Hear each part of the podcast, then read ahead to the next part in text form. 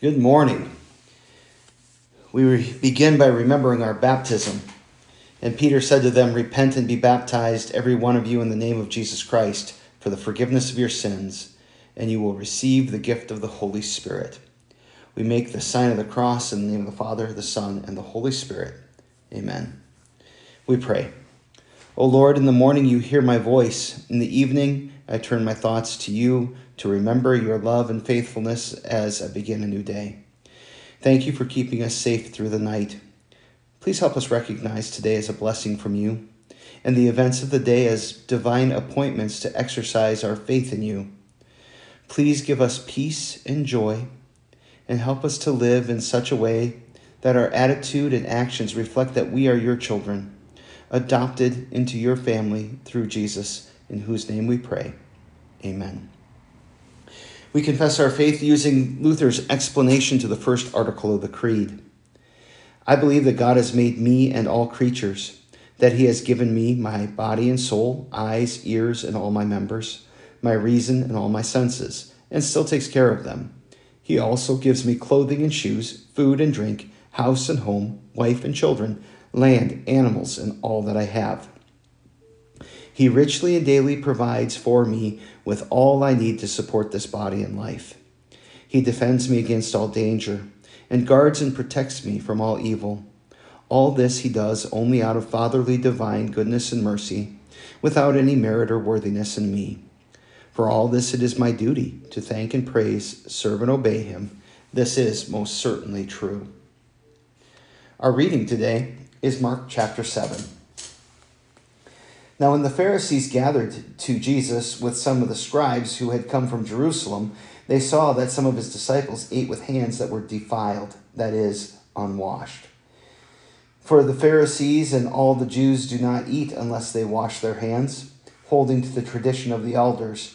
And when they come from the marketplace, they do not eat unless they wash.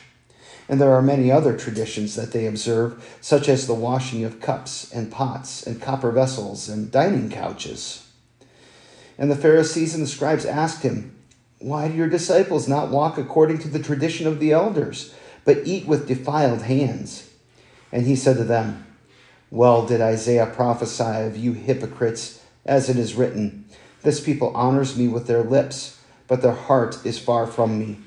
In vain do they worship me teaching as doctrines the commandments of men.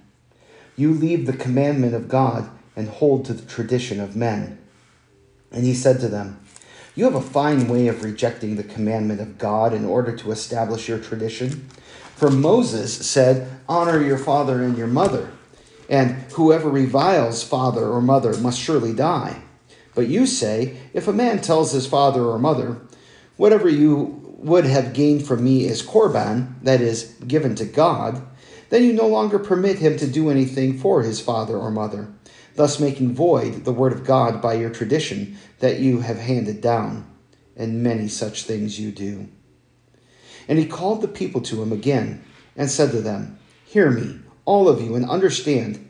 There is nothing outside a person that by going into him can defile him but the things that come out of a person are what defile him. And when he and when he had entered the house and left the people, his disciples asked him about the parable. And he said to them, Then are you also without understanding? Do you not see that whatever goes into a person from outside cannot defile him, since it enters not his heart, but his stomach, and is expelled? Thus he declared all foods clean. And he said, what comes out of a person is what defiles him. For from within, out of the heart of man, come evil thoughts, sexual immorality, theft, murder, adultery, coveting, wickedness, deceit, sensuality, envy, slander, pride, foolishness. All these evil things come from within, and they defile a person. And from there he arose and went away to the region of Tyre and Sidon. And he entered a house and did not want anyone to know. Yet he could not be hidden. But immediately a woman whose little daughter had an unclean spirit heard of him and came and fell down at his feet. Now the woman was a Gentile, a Syrophoenician by birth. And she begged him to cast the demon out of her daughter. And he said to her, Let the children first be fed, for it is not right to take the children's bread and throw it to the dogs. But he, she answered him, Yes, Lord, yet even the dogs under the table eat the children's crumbs. And he said to her, For this statement you may go your way. The demon has left your daughter. And she went home and found the child lying in bed and the demon gone. Then he returned from the region of Tyre and went through Sidon to the Sea of Galilee in the region of the Decapolis. And they brought to him a man who was deaf and had a speech impediment. And they begged him to lay hands on him. And taking him aside from the crowd privately, he put his fingers into his ears and spit, touching his tongue. And looking up to heaven, he sighed and said to him, Ephphatha, that is, be opened. And his ears were opened, his tongue was released, and he spoke plainly. And Jesus charged them to tell no one. But the more he charged them, the more zealously they proclaimed it. And they were astonished beyond measure, saying, He has done all things well. He even makes the deaf hear and the mute speak. So there are a couple things that really kind of jumped out at me as I read this in terms of uh, uh, things that we should uh, should be learning. Um, first of all, when when it says that uh, the Jews were good at washing their hands, um, this this has nothing to do with what we are going through right now, where we are washing our hands to avoid a virus and uh, uh, to hopefully flatten the curve and and resist spreading this pandemic any more quickly than it's already spreading. Um, this is talking about a ceremonial washing. Um, and, and, the word is even uh, baptizing in, in some places. And, uh, and so the idea here is that they would do this kind of ceremonial wash uh, before they would eat. And they're not upset that the disciples' hands are dirty, like, you know, we would be concerned about at this point in our lives. Um, but they're, they're more concerned that they're not following the tradition that they're not following uh, the, the, the rules, basically, that they had set. But the problem with the rules that they had set was that God didn't set them. And they were actually making their traditions and their rules more important than God's. And this is something that we have to be careful of. People are really good at substituting their own ideas for how things ought to be uh, for what the for what sometimes we want things to be the way we want them to be instead of accepting the way that God has given them to us.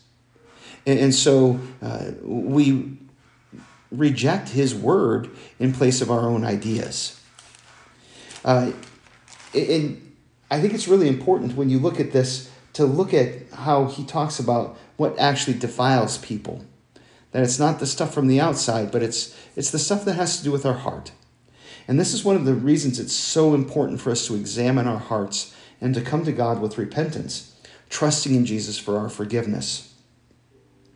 Now, this account about the Syrophoenician woman and her faith, this is a very difficult passage. And I, I want to be very forthright, and, and there, it gets explained several different ways, and really none of them are satisfactory.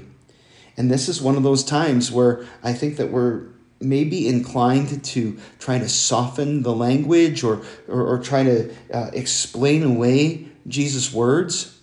Uh, but I think that for us, maybe it's enough to grab onto the woman's faith and, and to see how, even in the face of difficulty, even when it seems like God is against her, and Jesus might even be against her, because we could get that idea that Jesus is against us, that, that God has abandoned us, uh, that His grace is right there. And that when we might want many big things from Him, that sometimes just the crumbs are sufficient. And, and that God's crumbs are very, very powerful to give life and salvation to us. And then, one last thing, I, I suppose I look at this little bit where Jesus uh, heals the, uh, the deaf man. And I think he gives us something very important to be thankful about here. In this little bit where he looks to heaven and he sighs and says, Ephphatha, we see his compassion. We, we can see him hurting with the man as he seeks to, to bring healing and wholeness to him. And that compassion is ours as well. And we can rejoice and be thankful in, in the way that he cares for us. Let's pray. Today we're going to pray for the government and for everyone who's in authority. Uh, we're going to pray that God grants wisdom, integrity, courage, and safety for all of our leaders, to police, firefighters, um, healthcare professionals, and, and all who work for the public good. Lord God, Heavenly Father, we thank and praise you for our government leaders who are doing their work in order to save, in order to keep us safe in this time of uncertainty. Um, we pray, Lord, that you would be with uh, here in Ohio, that you would be with Governor DeWine and and uh, Dr. Acton and, and all the others who are, are leading us during this uh, this time of uncertainty. Uh, we pray for our federal leaders. We ask that they would be wise and, and that they would do the right things. And Lord, we pray for wisdom for our leaders at every level. And we ask that, boy, as we see some of the things that are happening in, in, in Congress and, and in the government in general, we ask that our leaders would have integrity, that they would have courage to do what is right. And Lord, we pray for the safety of our leaders. We know that um, some of our, our elected officials have been diagnosed with, uh, with COVID 19, and we pray for their healing and for their health. But we lift before you also the police, the firefighters, and the healthcare professionals. And we thank you for the people who are coming in and giving them masks and gloves and supporting them in other ways. And we pray, Lord, that you would keep them safe as they go about this work. Be with the doctors and the nurses who are right on the front lines and help them to be effective in bringing healing to people. And we ask, Lord, that you would bless all who work for the public good.